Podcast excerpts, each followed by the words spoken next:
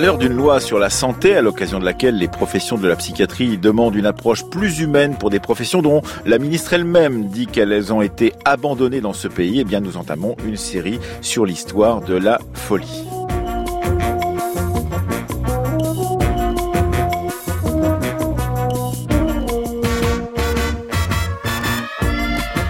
Demain, Séverine Liattard et Séverine Cassard suivront les pas de l'historien Benoît Magérus dans le Paris de la psychiatrie du XVIIe au XXe siècle. Mercredi, nous nous demanderons comment historiennes et historiens travaillent aujourd'hui sur l'histoire de la folie, près de 60 ans après la publication du livre de Michel Foucault. Et jeudi, eh bien, le documentaire s'attachera à décrire le cas fin 19e de Paul Tesch. Et ce matin, eh bien, nous allons nous approcher de la condition des fous au Moyen-Âge avec Maud Ternon. Elle est chargée d'action pédagogique à l'Institut de France et elle est auteure d'une thèse sur le jugement des fous au Moyen Âge parue aux éditions des presses universitaires de France dans la collection, l'excellente collection Le Nœud Gordien. À la fin de cette émission, notre partenaire Jean-Marc Bastière, rédacteur en chef d'Histoire et Civilisation, viendra nous parler du dossier de ce mois de son journal consacré à Bonaparte avant qu'il ne devienne Napoléon. Et également, nous aurons à l'avant-dernière partie de cette émission, nous aurons Christophe Prochasson, président de l'école des hautes études en sciences sociales, qui nous expliquera comment euh, un colloque qui s'est tenu la semaine dernière sur l'histoire de la Shoah a été perturbé. Il nous expliquera pourquoi et pourquoi la, la liberté de la recherche est peut-être menacée par ce type d'intervention.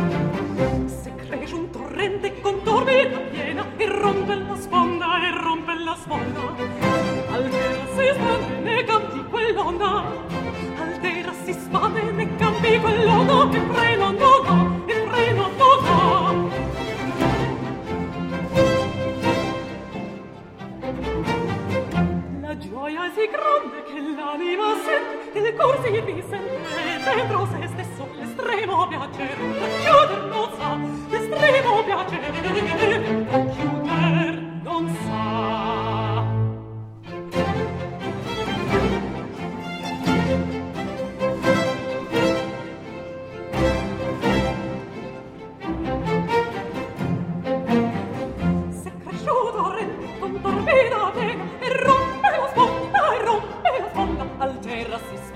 peccati quello che primo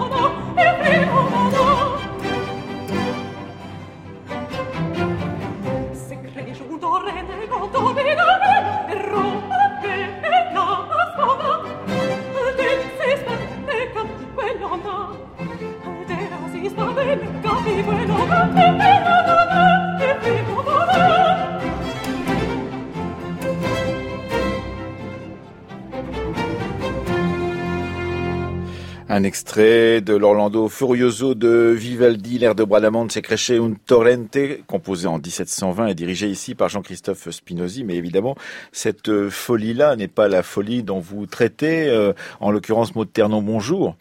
C'est la folie euh, d'amour, en l'occurrence, qui est euh, au cœur de cet Orlando euh, Furioso, alors que vous vous intéressez à la façon dont les fous ont pu être jugés au Moyen Âge, passés en jugement, en particulier devant les cours royales, donc, et, en particulier grâce à tout ce que vous avez pu retrouver dans les archives du Parlement de, de Paris. On est entre le 13e, milieu 13e et la fin du 15e siècle avec vous, et vous faites ressurgir Colin Trancard, euh, Johannin de Nangy, euh, Jehan Harrod, euh, Johan Baillet et ses visions, ou encore Jehan Perrault, tous ces personnages que vous avez fréquentés pendant des années dans les archives, en l'occurrence Maud Ternan.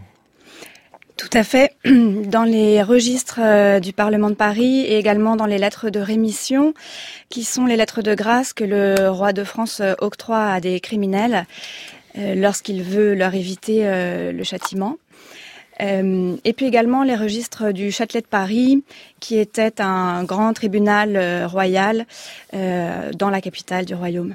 Et, d'une certaine façon, on peut dire que sans votre travail de thèse, en l'occurrence, publié donc aux presses universitaires de France sous le titre Juger les fous au Moyen Âge, eh bien, ces personnages seraient restés des inconnus des archives, totalement donc oubliés. Et vous voulez exhumer ces personnages-là et vous vous posez la question de savoir qu'ils étaient, pourquoi on les a fait passer en jugement et, et quels étaient les euh, euh, tenants et les aboutissants de ces cours pour pouvoir justement considérer qu'elles étaient folles, ces personnes, ou qu'elles ne l'étaient pas?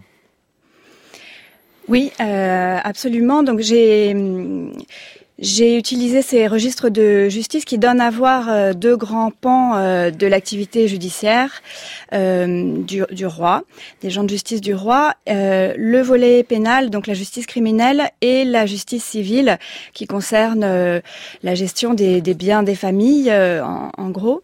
et donc dans ces deux aspects-là, eh bien plusieurs visages de la folie apparaissent et qui sont effectivement incarnés par des personnages qui sont, oui, des oubliés de l'histoire, tout à fait, et qui, qui ressurgissent euh, à cette occasion. Est-ce qu'il y en a certains ou certaines d'entre elles qui vous ont euh, plus euh, intéressé, touché, ou est-ce que c'était des cas d'une certaine façon, comme on pourrait parler de, de cas médicaux, qui représentaient derrière eux, par leur singularité certainement, mais qui représentaient tout un tas d'autres façons de voir, des façons différentes de voir justement ce qu'était la folie au Moyen Âge?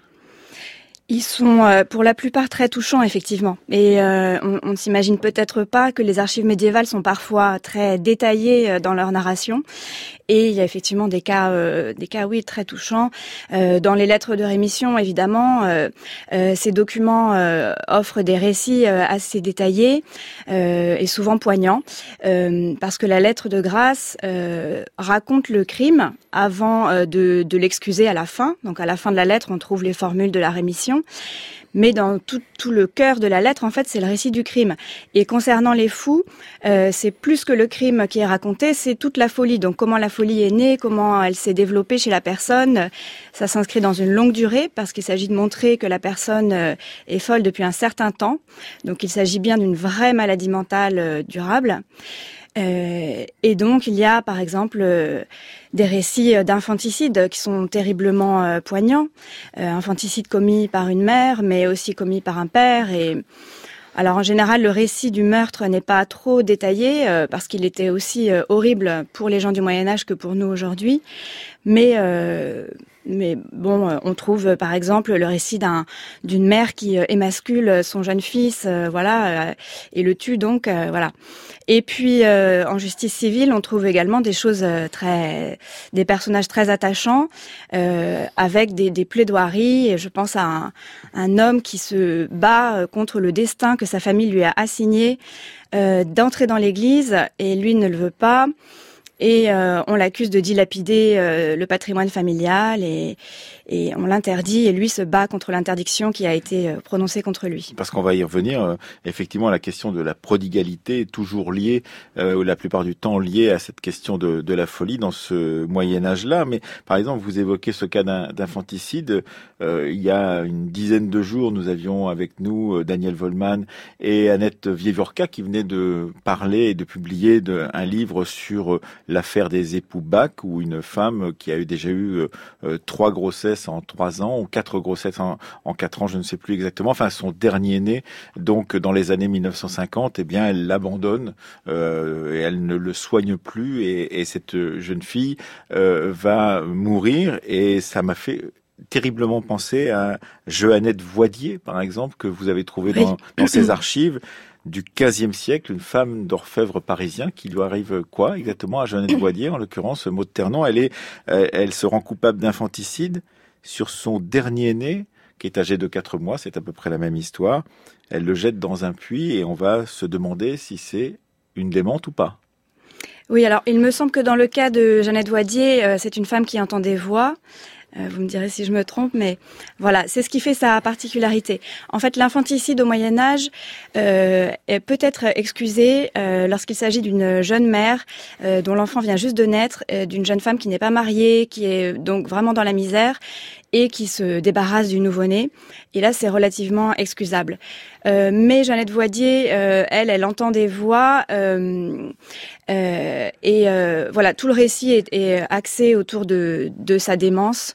Et, donc là, elle obtient l'excuse au motif non pas de la misère, mais de la démence. Alors, euh, il faut peut-être, euh, pour mieux comprendre comment au Moyen Âge on va juger euh, ces fous, puisque c'est le thème de votre travail de thèse publié aux presses universitaires de France, Maud Ternon, savoir s'il y a continuité ou, ou, non continuité avec la façon dont on jugeait les fous, on les regardait à la période antique. Et vous nous expliquez bien effectivement qu'il y a entre la période antique et euh, cette période du XIIIe, XIVe et XVe siècle sur laquelle vous travaillez, l'arrivée de coutumes qui viennent d'ailleurs que de l'Empire romain et en particulier du droit romain, mais qu'il y a un très fort retour du droit romain à partir du XIIIe siècle et que on va voir cohabiter deux regards, des regards un peu différents qui vont finir par s'unir autour de cette ce droit romain renaissant, euh, des regards donc euh, qui ne sont pas exactement les mêmes qu'il va falloir ajuster autour de cette question de la folie au Moyen Âge.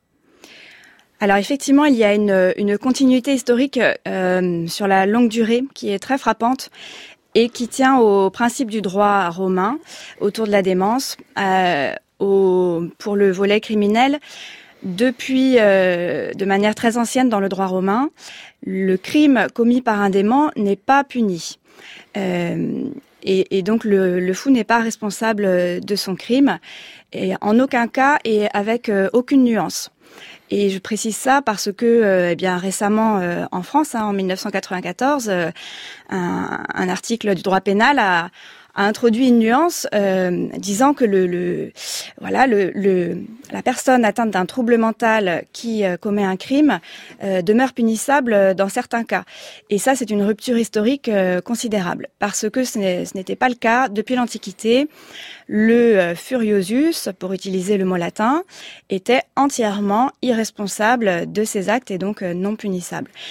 Euh, au Moyen Âge, le, ce principe de droit romain euh, demeure et effectivement, il, euh, il, connaît un nouvel essor au XIIIe, XIVe, XVe siècle. Euh, les coutumes qui se sont développées au Moyen Âge localement dans les régions du royaume sont un peu moins euh, fondées sur de grands principes. Mmh. Comme le droit romain, elles sont plus fondées sur, de, sur la pratique judiciaire. Et donc, on se demande plus euh, quelle est la peine à appliquer, plutôt que de savoir quel est le degré de responsabilité. Et euh, les coutumes euh, euh, indiquent plus qu'il faut mitiger la peine, appliquer une peine très atténuée au dément. Voilà, donc allant jusqu'à l'atténuation complète, donc l'absence de peine. Donc les coutumes prennent la chose un peu sous un autre angle. Voilà, et donc effectivement, il y a cohabitation, expliquez-vous, de ces coutumes et puis de ce retour du droit romain par la faveur d'une unification du royaume.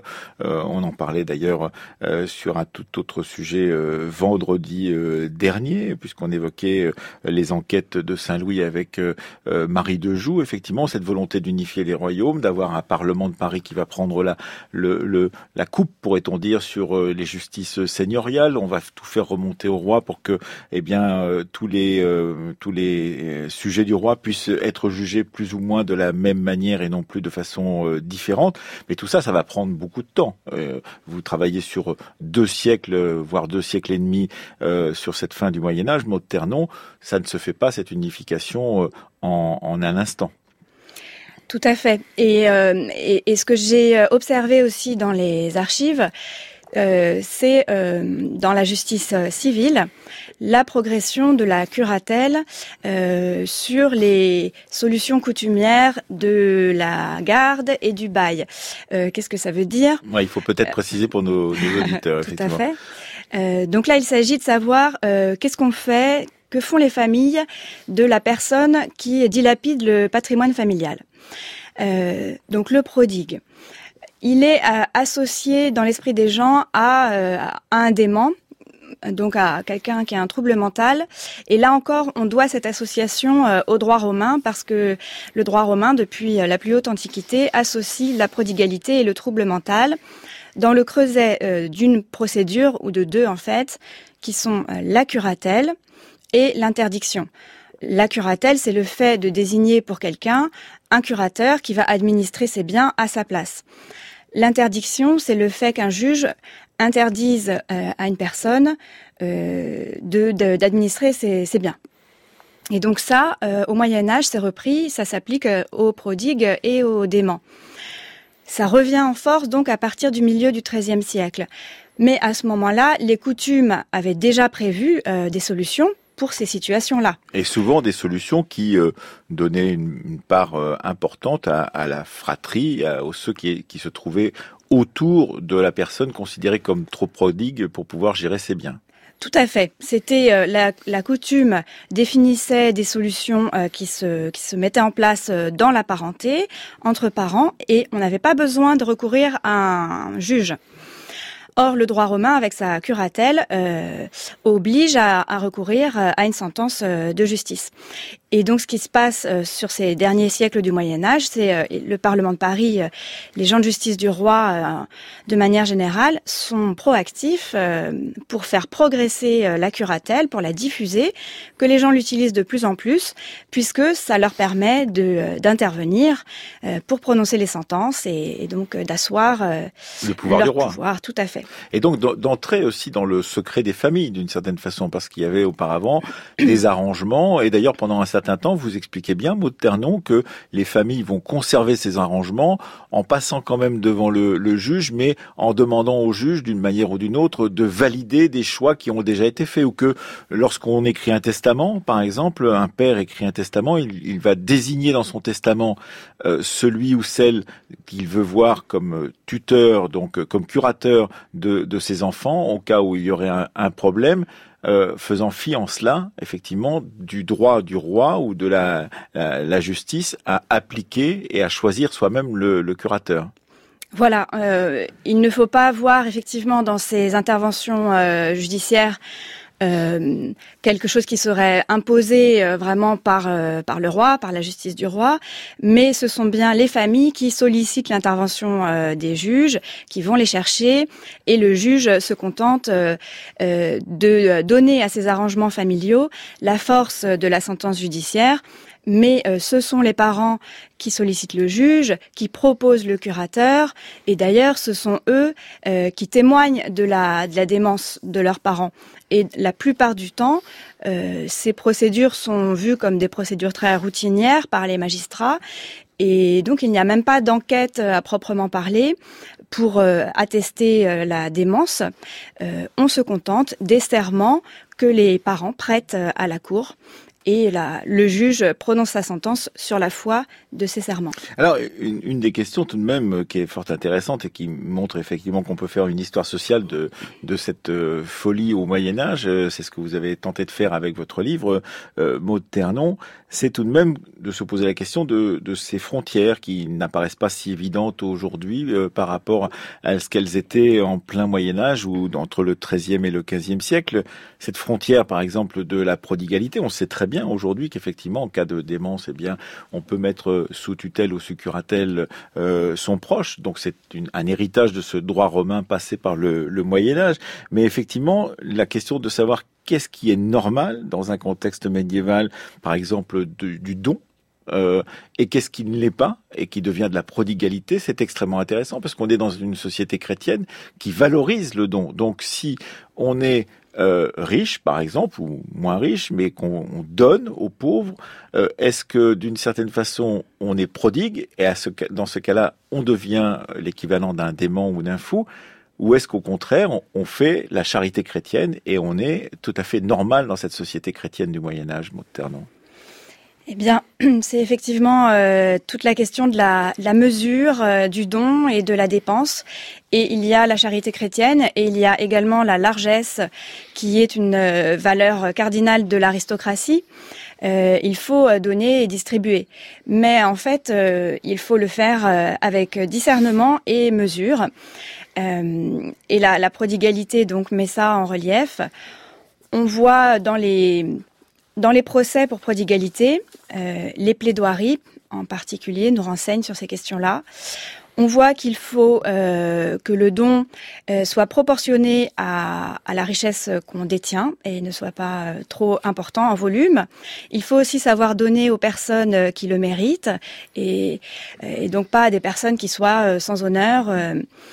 Euh, il faut aussi savoir maintenir les dons à l'intérieur euh, de la de la famille ou des voilà des personnes euh, qui sont dans un cercle bien défini. et certains biens ne se donnent pas, il faut les garder dans le patrimoine familial. Et donc, à partir de ce moment-là, on passe de l'autre côté, pourrait-on dire. C'est-à-dire que si on enfreint ces règles que vous venez de décrire, mot de ternon, eh bien, on devient prodigue et donc l'équivalent d'un démon, d'un furiosus. Et à partir de ce moment-là, on, se voit proposer euh, soit une curatelle euh, par la justice, soit euh, d'être pris en charge par le droit coutumier, par ce droit de garde, par exemple, qui est si particulier. C'est un risque, disons. il faut bien voir que c'est un, un, argument, la prodigalité, qui est donc à la disposition des familles. Et voilà, on va s'en servir au tribunal. Après, le juge va l'entériner ou pas. Hein, ça donne lieu quand même à des disputes et, euh, euh, voilà, c'est un, argument qui peut être retourné euh, de plusieurs manières. Et c'est très étrange tout de même, parce que cette question de garder le patrimoine familial, on sait combien la société rurale était marquée par ces questions de d'être assis, sur un patrimoine terrien, par exemple, ou sur des, maisons. mais on se dit, c'est curieux parce que ça nous ça paraît presque étrange que ça fasse entrer la personne dans ce domaine de, de la folie que l'on considère aujourd'hui un peu différemment euh, je pense que c'est très lié euh, au droit. Euh, là, ce que moi j'ai décrit, ça se passe vraiment sur la scène judiciaire. Donc c'est forcément influencé par les catégories du droit. la prodigalité, voilà, le fait que la prodigalité soit un trouble mental, c'est ça, ça, se fait dans le cadre du droit. Euh, cependant, euh, pour les gens du Moyen Âge, c'était quand même euh, une un, un, vice ou un dérèglement très très profond. la vertu de l'honneur, la valeur de l'honneur qui est centrale dans la société médiévale, elle est très associée à la capacité à conserver le patrimoine. Mhm. Et on dit honneur et profit. le profit économique n'est pas vu comme un comme quelque chose de, de, de dévalorisé. Euh, ça fait vraiment partie euh, intégrante de, de l'honneur et la capacité à bien administrer son patrimoine. Un extrait de Conon de Béthune, Siérège et d'Herverie, si la fureur et la folie, une chanson de Trouvert d'un croisé mort à Constantinople vers 1220, interprétée ici par la soprane Aino Loun Lavoie-Pierre.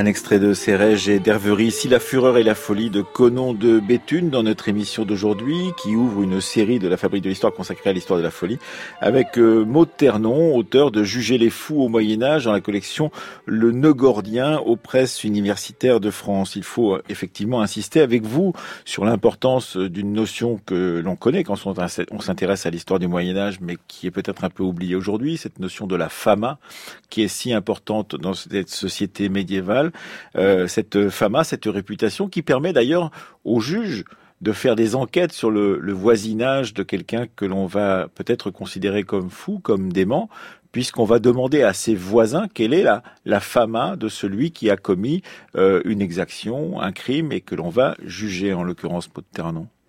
Oui, c'est le moyen classique euh, d'établir l'épreuve de manière générale au Moyen Âge c'est l'enquête euh, de voisinage. Et euh, donc la folie n'y fait pas exception. C'est de cette manière-là qu'on établit euh, que quelqu'un était fou dans les procès qui suivent une procédure longue et voilà et ordinaire. On va interroger les voisins, de préférence aux, aux proches parents puisqu'ils sont partie prenante dans l'affaire. Et puis les médecins sont plutôt peu interrogés. Euh, c'est très étonnant, ça. Vous avez un chapitre sur cette question-là. Pourquoi, alors que dans d'autres affaires euh, euh, de santé, effectivement, les médecins sont, sont appelés, pourquoi au moment de, où on va vouloir juger un fou au Moyen Âge ou une folle au Moyen Âge, eh bien, on, on ne va pas appeler le médecin? Alors, c'est étonnant effectivement, puisqu'on sait que les médecins médiévaux avaient tout un savoir euh, théorique euh, sur euh, les différents troubles mentaux, et puis un savoir pratique aussi sur les manières de les guérir, les soigner. pourquoi n'était-il pas appelé pour expertiser les cas de folie? Il n'y a pas de réponse très définitive. Mais euh, on voit que l'enquête de voisinage euh, certainement suffisait au juge. Euh, dans certains cas, les, les, médecins qui avaient soigné le dément étaient écoutés parce qu'ils étaient des témoins plus qualifiés que d'autres, mais pas en tant qu'experts. Et puis le, le juge lui-même pouvait interroger le dément supposé et la conversation lui permettait aussi de, de se faire une opinion. Donc le sens commun euh, sur la folie suffisait a priori. Voilà, suffisait sans doute dans la pratique française. Après, quand on lit les écrits des juristes euh, italiens en particulier, euh, il y a des interrogations parce que la folie pouvait être simulée. Donc dans ce cas-là, comment le juge fait-il pour discerner la vérité?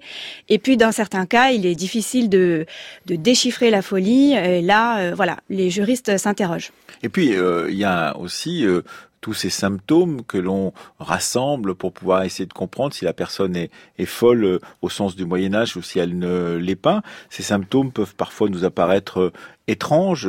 Le jet de pierre, par exemple, hors du moment de colère, par exemple. Euh, donc le jet de pierre peut être considéré comme une attaque, donc et donc à partir de ce moment-là, peut être un symptôme de la folie. L'attaque sur un proche euh, s'en est un aussi, évidemment. Euh, les tentatives de suicide, euh, lorsqu'elles sont répétées, peuvent être aussi considérées comme un sens, un, moment de, de, folie ou un symptôme de la folie. La tendance à se laisser mourir de faim. Enfin, tout un tas de symptômes qui, pour un juge médiéval ou pour des gens de la cette société du XIIIe au XVe siècle, sont des signaux alors que peut-être aujourd'hui, ça n'en est pas pour nous, Maud Ternon. Oui, alors chacun des symptômes que vous venez d'énumérer euh, euh, s'explique euh, d'une manière précise. Le jet de pierre, c'est un stéréotype dans les textes du droit parce que c'est un, un signe de folie qui est inscrit dans le droit depuis l'Antiquité. Il y a très peu de signes de folie qui sont inscrits dans le droit, mais le jet de pierre y est, et donc c'est resté comme un signe de folie. Et d'ailleurs, dans la littérature médiévale, on trouve le jet de pierre. Alors le fou peut lancer des pierres, mais il en reçoit aussi avec des scènes de, dérision et d'outrage euh, des enfants qui chassent les, fous euh, mm. en leur jetant des pierres. Après, les autres symptômes, eh bien, ce sont des schémas d'inversion euh, et de rupture du lien social de manière générale. Donc la, le, violence, répété. voilà, l'agression contre soi-même et l'agression contre son enfant ou contre son conjoint, eh bien, c'est la rupture du lien social chrétien médiéval élémentaire.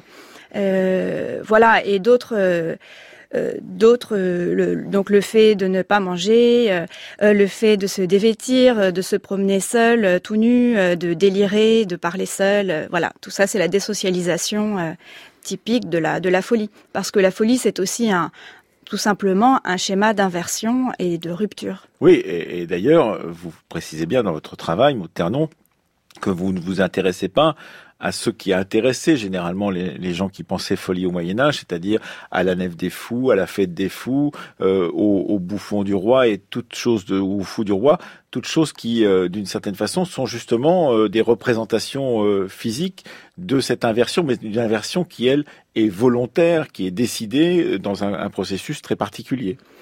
Oui, et puis ces images-là euh, se développent dans la sphère euh, culturelle et n'ont que très peu de rapport, voire aucun, avec euh, les pratiques sociales du Moyen Âge.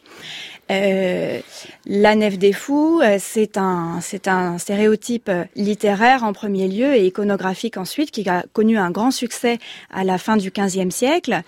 et à cette période-là, fin XVe, début XVIe, le motif de la folie est très à la mode dans la littérature. Euh, on pense à l'éloge de la folie, euh, euh, par exemple. Et, et, à nouveau, c'est un schéma d'inversion. il s'agit soit de vanter le fou qui est en fait le plus sage de nous tous, dans l'éloge de la folie, soit de dans la nef des fous, euh, de montrer que chaque fou euh, représente un, vice de la société qu'il mhm. s'agit de dénoncer.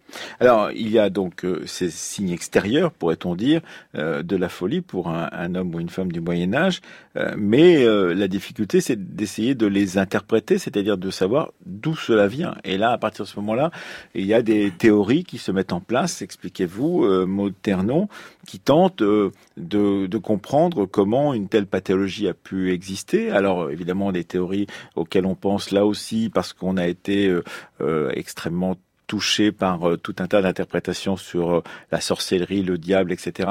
Vous dites que tout compte fait, ça n'est pas ce qui est le plus fréquent dans les explications. En revanche, on y trouve évidemment, et le terme lunatique que nous utilisons encore aujourd'hui, la question de l'influence de la lune, folle et idiot par lunaison, ainsi le jeu en Perrault. Mais on y trouve aussi des raisons supposément médicales. Un fournier qui s'approche trop près et trop longtemps pendant des années de son four, évidemment son cerveau a peut-être cuit à l'intérieur de son euh, crâne et à partir de ce moment-là, il peut devenir fou. Enfin, on tente de comprendre comment quelqu'un est entré dans un acte ou dans un moment de démence, tout en pensant d'ailleurs qu'il n'y a pas de permanence de cette démence sur toute une, période de temps. Voilà, les archives judiciaires que j'ai étudiées euh, donnent à voir effectivement des traces de différents modèles explicatifs de la folie. Alors au Moyen Âge, il existe euh, le modèle euh, médical. Euh, la folie est présentée comme un trouble physiologique, une atteinte du cerveau. Alors il y a à la fois le déséquilibre des humeurs, tout ce qui est très classique dans la médecine médiévale, et les, les lésions au cerveau. On en trouve plutôt peu de traces dans les archives judiciaires. Et là, vous venez de citer ce cas assez amusant du fournier c'est dans une lettre de rémission, il est expliqué qu'il est devenu fou parce qu'il aurait passé donc trop de temps près de son four. Plus de 14 années. Euh. voilà. Euh, mais en fait, c'est très rare. Hein. vous expliquez aussi le cas d'un trépané, par exemple, dont on dit il a été trépané pour euh, pour une raison ou pour une autre, et, et c'est peut-être la raison pour laquelle il est devenu fou. Voilà, donc ça, c'est plutôt rare. Euh, les archives judiciaires euh, expliquent en général euh, le développement de la folie par un événement. le deuil, par exemple. Alors voilà, hein, souvent, alors c'est soit une émotion malheureuse et très forte, un deuil, parfois un épisode de jalousie très très fort qui fait perdre la raison. Et puis, euh, c'est un choc physique également, éventuellement un coup sur la tête, mais le plus souvent, c'est la maladie. Donc des fièvres, euh, la personne a traversé une maladie euh, très intense mhm. qui lui a laissé euh, des séquelles euh, psychiques. Voilà. Et puis, il y a, il y a aussi la question des âges. Quand on est jeune, on est plus susceptible d'être rentré dans la folie, comme d'ailleurs dans la prodigalité, c'est la même chose. Ou mm. alors, évidemment, la question de la démence sénile. Et là, c'est donc pour les plus âgés. Voilà, hein, le, jeune homme euh, est plus susceptible d'être un peu simple d'esprit, euh, voire un peu euh, un peu dément. Et puis effectivement la sénilité due au grand âge. Et donc, dans les archives judiciaires, les causes surnaturelles de la folie apparaissent très peu. Et si peu, en fait, qu'on voit bien que les, les notaires royaux euh, essayent de gommer au maximum euh, l'explication surnaturelle. Oui.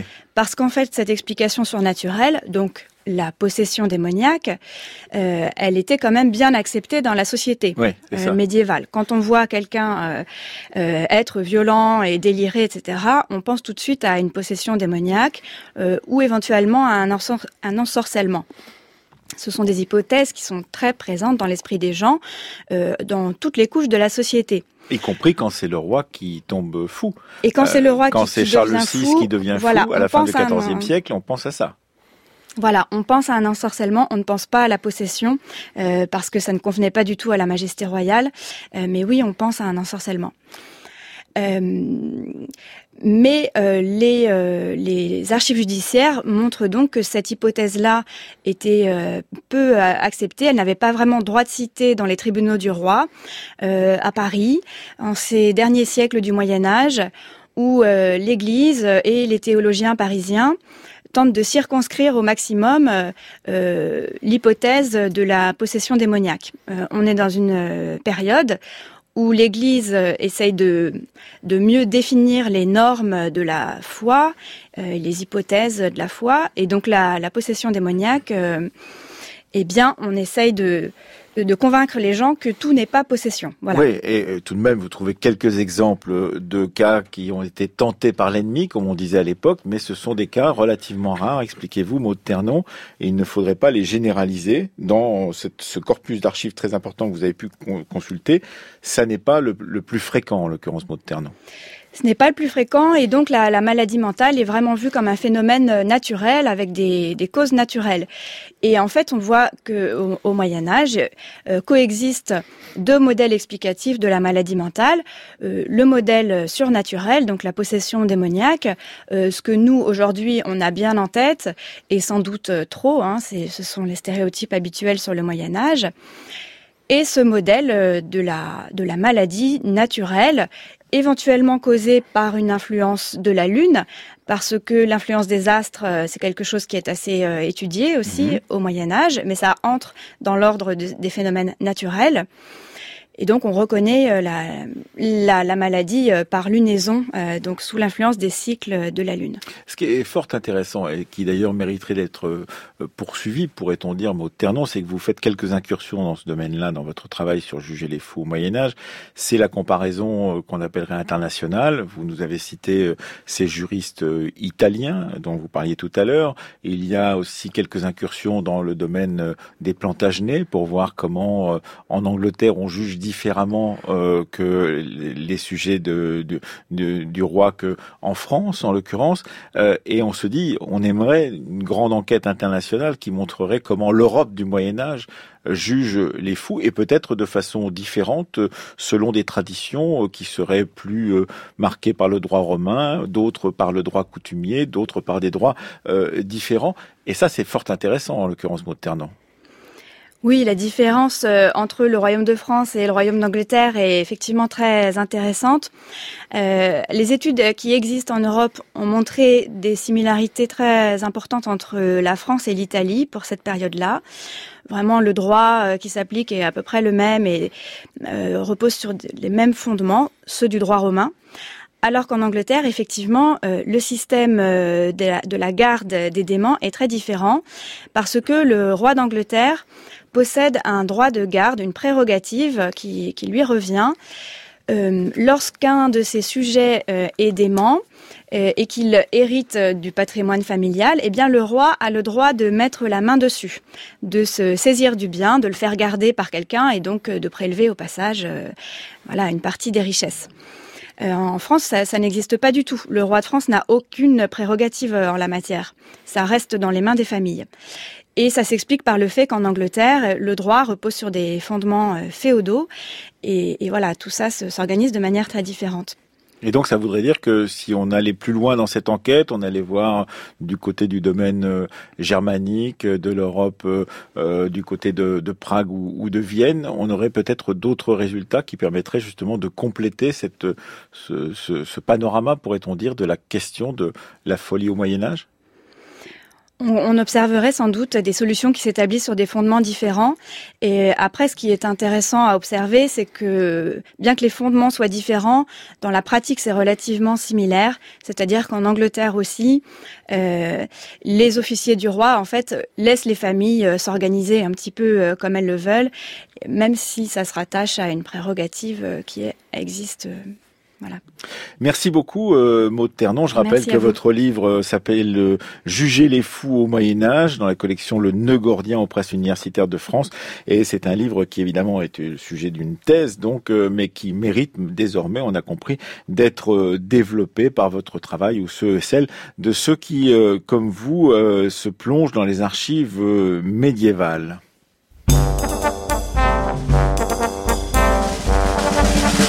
France Culture, La Fabrique de l'Histoire, Emmanuel Laurentin.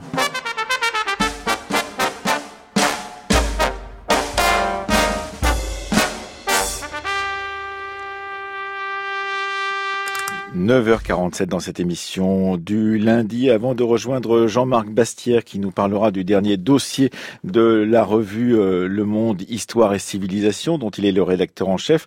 Nous avons au téléphone avec nous Christophe Prochasson, président de l'école des hautes études en sciences sociales. Bonjour Christophe Prochasson. Bonjour Emmanuel Laurentin. Merci d'être avec nous. Euh, nous avions annoncé euh, avec force trompette, comme le petit, la petite jingle que vient d'entendre, euh, la tenue. C'était jeudi et vendredi dernier, donc à l'école des hautes études en sciences sociales, mais également avec une séance au Collège de France d'un grand colloque sur la nouvelle école polonaise d'histoire de la Shoah. C'était Annette Wieworka qui, à ce micro même, était venue nous présenter cette cette grande, ces deux grandes journées qui ont rassemblé des historiens aussi importants que Jan Grabowski, qu'Agnieszka Grudzinska, que euh, Agnieszka Aska ou encore Anna Bicomte, euh, Anna, euh, Johanna Tokarska-Bakir euh, et, et, bien d'autres encore autour de cette question de la nouvelle école polonaise d'histoire de la Shoah, qui était une sorte de suite à un colloque qui avait été organisé en 2005, je crois. Et, et en tant que président de l'école des hautes études en sciences sociales, vous étiez très heureux d'accueillir ce colloque, mais vous avez eu quelques désagréments pourrait-on dire, dès avant euh, la tenue de, ce colloque. Vous pouvez nous expliquer ce qui s'est passé, en l'occurrence, Christophe Prochasson oui, désagrément, Emmanuel Laurentin est un mot un, peu faible euh, qui, ne traduit pas l'indignation qui est la mienne. Euh, nous avons reçu avant le colloque de très nombreux mails, coups de téléphone, courrier papier qui nous demandaient l'annulation purement et simplement de. Ah oui, l'annulation oui, ces, courriers, ou en tout cas ces, tentatives d'intimidation venaient de, groupes nationalistes euh, polonais euh, qui pensaient que euh, le colloque international dont vous avez rappelé la, qualité scientifique, d'ailleurs nous ne sommes pas les seuls organisateurs, le CNRS, l'Université de Strasbourg, la Fondation Mémoire pour Shoah et l'Académie polonaise des sciences étaient aussi des organisateurs, donc le, crédit scientifique était incontestable, mais ces gens euh, considérait qu'il s'agissait d'un meeting euh, anti-polonais, ce qui n'était naturellement pas le cas. Euh, au vu donc de la qualité des intervenants, mais aussi, je dirais, de la, de la tradition qui lie l'école des hautes études en sciences sociales avec la, la Pologne, qui, comme d'autres pays d'ailleurs d'Europe centrale et orientale, ont été des partenaires depuis très longtemps, depuis la chute du communisme. Et même avant, puisque on peut dire que par exemple le travail de Jacques Le Goff était euh, était très présent justement euh, avec euh, avec des chercheurs, des, des médiévistes tout à fait reconnus et en même temps des militants. donc dans cette Pologne d'avant la chute du mur, en l'occurrence, Christophe Prochasson. Oui, vous pourriez d'ailleurs évoquer, il y a une grande date dans ce lien entre la entre l'école et, et, et, la Pologne, 1986. Hein, Jacques Le Goff a, a prononcé à Paris le texte qu'avait préparé pour cette occasion son collègue et ami Bronislav Geremek, qui à l'époque était retenu, comme on le disait en Pologne, par les autorités mhm. communistes. Et donc euh, euh, ça c'était avant euh, ces deux jours de, colloque. Que s'est-il passé pendant le colloque? Et c'est pour cela que nous nous avons choisi de vous, avoir au téléphone parce que évidemment ces, menaces qui étaient déjà très prononcées avant le, le colloque se sont exercées pendant le colloque même, c'est-à-dire jeudi et vendredi dernier. Euh, tout à fait. Euh, écoutez, la chose est bien simple. Euh, il y a une trentaine de, personnes qui sont venues troubler par divers incidents tout au long de ces deux journées, des troubles manifestement concertés, hein, qui donc étaient dans le prolongement direct des intimidations que je vous ai évoquées. Alors, c'était des prises de parole intempestives, des, du, du, chahut, rien de rien de grave en termes de, de, choc physique, mais euh, ça a rendu le travail euh, extrêmement difficile, extrêmement tendu.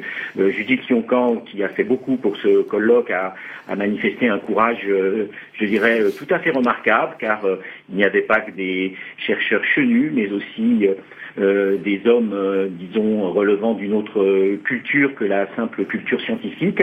Et nous avons dû faire front. Euh, pendant euh, pendant deux jours. Évidemment, sans, sans céder euh, parce que au fond c'est tout simplement la, la, science, les savoirs qui étaient en jeu, mais les conditions de travail étaient devenues absolument impossibles et évidemment je, je, je dénonce et, et, avec bien d'autres d'ailleurs ces, ces, conditions qui ont été le fait de ces groupes nationalistes polonais euh, qui mettent en cause le travail scientifique de grands savants. Et, et cela, ça, ça, vous pose une autre question d'une certaine façon en tant que président de l'école des études en sciences sociales.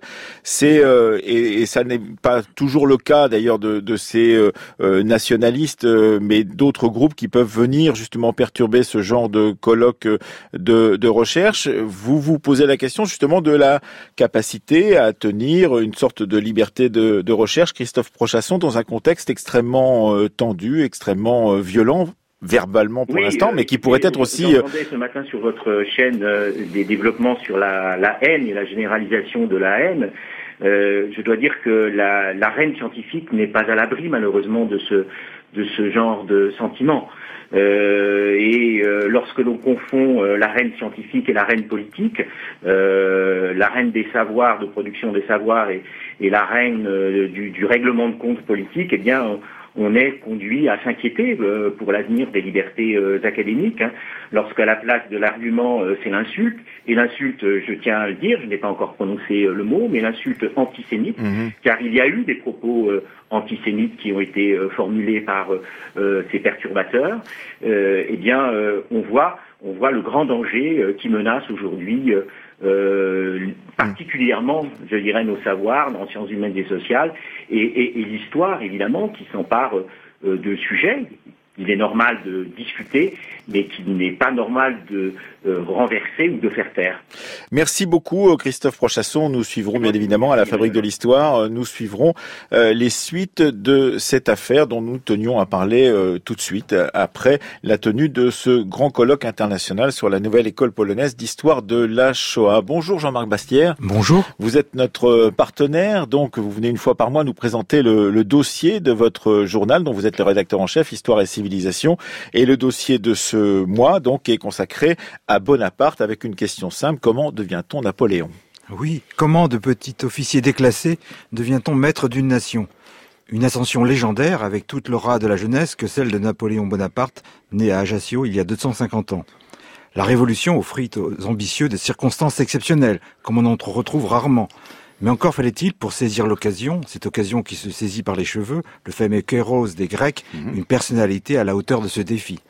Pourtant, au départ, Bonaparte n'est pas enthousiasmé, c'est le moins que l'on puisse dire par la Révolution. Elle heurte sa sensibilité. La foule parisienne lui fait horreur. Pour tout dire, il n'a pas de goût pour l'égalité et la liberté.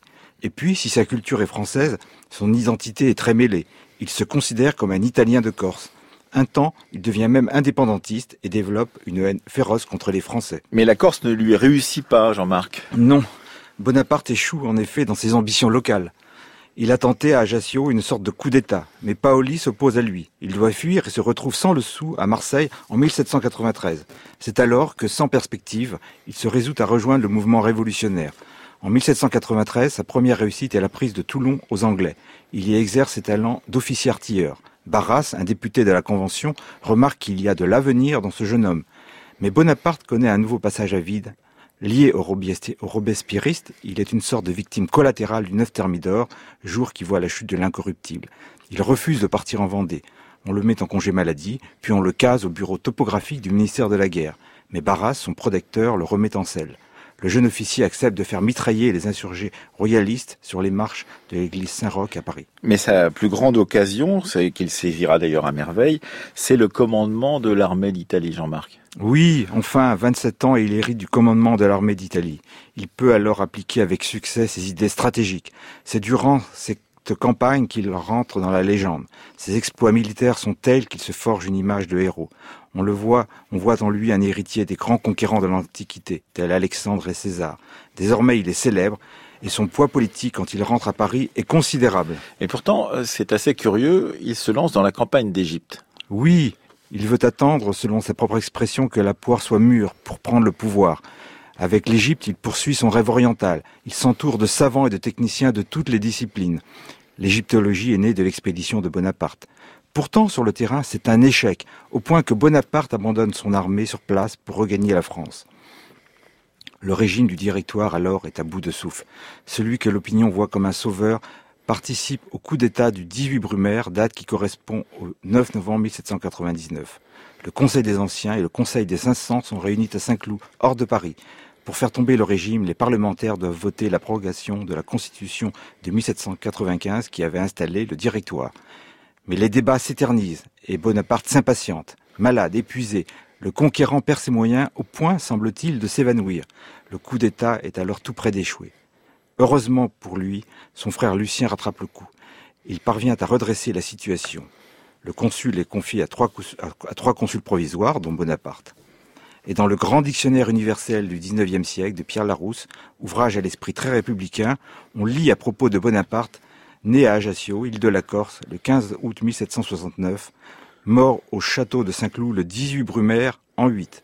Commence en effet une autre histoire. C'est formidable que de considérer qu'il est mort à ce moment-là, donc au moment du euh, coup d'État du 18 euh, Brumaire, en l'occurrence. On peut retrouver donc votre dossier sur Bonaparte, comment il est devenu Napoléon, dans le dernier numéro de Histoire et Civilisation. On y trouvera d'ailleurs aussi un portfolio consacré à Jérôme Bosch et tient donc à la Nef des Fous.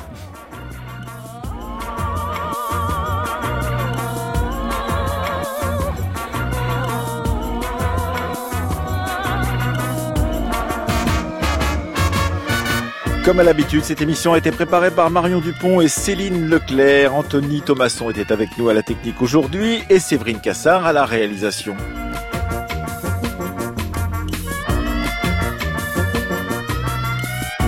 Demain, nous vous proposerons dans notre série consacrée à l'histoire de la folie une balade dans Paris, dans les pas de l'historien Benoît Magérus, donc en s'intéressant à la façon dont les institutions euh, donc psychiatriques ont pu être installées à Paris entre le XVIIe et le XXe siècle.